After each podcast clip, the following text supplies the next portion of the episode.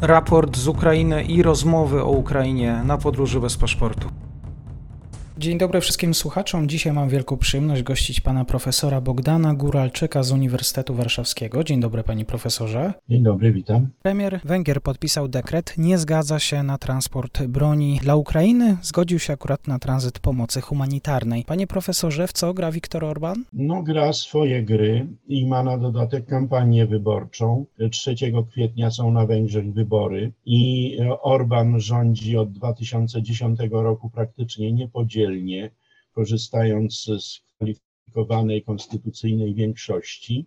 Tym razem stawka jest dużo wyższa, ponieważ już jesienią ubiegłego roku połączyło się sześć partii opozycyjnych od lewa do prawa i wskazały swojego kontrkandydata wobec Orbana samego jako na premiera a co więcej w 106 na Węgrzech indywidualnych okręgach wyborczych opozycja zjednoczona wystawiła swoich kontrkandydatów wobec Fidesu, e, co stawia Viktora Orbana w zupełnie nowej sytuacji, a jeszcze w nowszej sytuacji oczywiście, jak wszystkich nas, postawiła agresja Putina na Ukrainę. E, te dwa czynniki sprawiają, że sytuacja na Węgrzech jest arcyciekawa, no i Orban ma spory orzech do zgryzienia. W co gra? Poza tym, że gra, żeby wygrać co naturalne kolejną kadencję, to wydaje się, że on od dawna prowadził strategię wręcz, nie tylko politykę oficjalną państwową, którą nazwał Keletinitas, czyli otwarcie na wschód. E, uznawał, że instytucje e, Unii Europejskiej, jak Komisja czy Parlament, nie będą w stanie wydobyć Europy z problemów i kryzysów,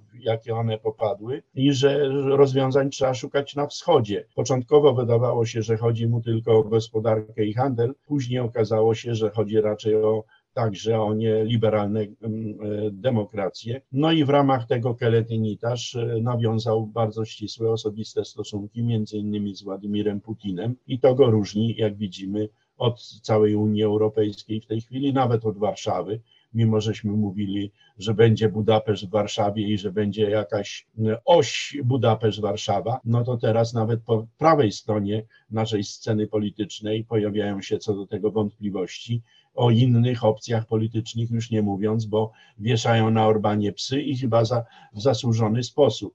O, jak daleko to poszło, to może pan czy państwo pamiętają, że przez lata całe po, polskie pociągi i autobusy jeździły do Budapesztu. Zresztą teraz na 15 marca, na święto narodowe, kiedy Orban zawsze robił masowy wiec i tam Polacy wyrażali poparcie. I w tym roku Gazeta Polska też się szykowała po przerwie spowodowanej COVID-em, czyli po pandemii, ale ostatecznie w minionych dniach skierowano te pociągi nie do Budapesztu, tylko na granicę z Ukrainą. Jest nowa sytuacja, jest wojna i musimy się do tego dostosować. A jakie według pana profesora relacje dzisiaj łączą właśnie Węgry z Sojuszem Północnoatlantyckim? Jak właściwie NATO zareagowało na, na kwestię węgierską? Może też komentarz na temat tych słów Orbana, który mówił, że Polacy chcą przesunąć granice zachodu aż pod Rosję. Znaczy to, to, te słowa wreszcie obudziły naszą klasę polityczną, bo zrozumiała, że Orban jest zupełnie po innej stronie. Co on tak gra, e, no to dużo mówi fakt, że zarówno w jego gabinecie, jak i w gabinecie rzecznika jego rządu za biurkami z tyłu wiszą mapy Wielkich Węgier, tych sprzed Trianon, sprzed 1920 roku i ten podział Węgier, jak wiadomo, po II wojnie światowej za niewłaściwe sojusze z Hitlerem i Mussolini Węgry zapłaciły. No, czyli Orban niewątpliwie chciałby e, sięgnąć po to, że Węgrzy mieszkają poza granicami kraju, Przecież tak dostosował konstytucję nawet, e, zmienił nazwę. Nie w 2012 nie jest Republika Węgierska, tylko są Węgry, a Węgry są wszędzie tam, gdzie mieszkają Węgrzy. Czy to będzie Siedmiogród, czy to będzie Wojwodina, czy to będzie południowa Słowacja. I Orban oczywiście jest premierem wszystkich Węgrów, a nie tylko tych na e, wytyczonych granicach na mapach świata. I to, to jest prawdziwa gra Wiktora Orbana, która jest z ducha i natury rewizjonistyczna, dlatego on się różni. Natomiast jeśli chodzi o NATO, bo i o to pan pytał, no odpowiedź jest jasna. Wojska natowskie, czytaj amerykańskie, trafiają do krajów bałtyckich, do, do Polski i do Rumunii, a na Węgry nie. I nawet się tego nie planuje. Ciekawostką, która dużo mówi, jest fakt, że ojciec obecnego e, sekretarza stanu Antony Blinkena, który był tutaj, był pierwszym ambasadorem amerykańskim po 1990 roku w Budapeszcie, bo Blinken ma matkę i macochę Węgierki. Ja nie wiem, czy on płynnie mówi, bo on bardzo płynnie i pięknie mówi po francusku, bo wychował się w dzieciństwie w Paryżu, no ale Węgry zna jak mało kto i rozumie, i w tym sensie wszystkie gry mm, Wiktora Orbana są dla niego przejrzyste, a tym samym dla Amerykanów. To powoduje, że my mamy w Polsce mm, żołnierzy amerykańskich, a Orban ma z Ameryką ponownie kłopot.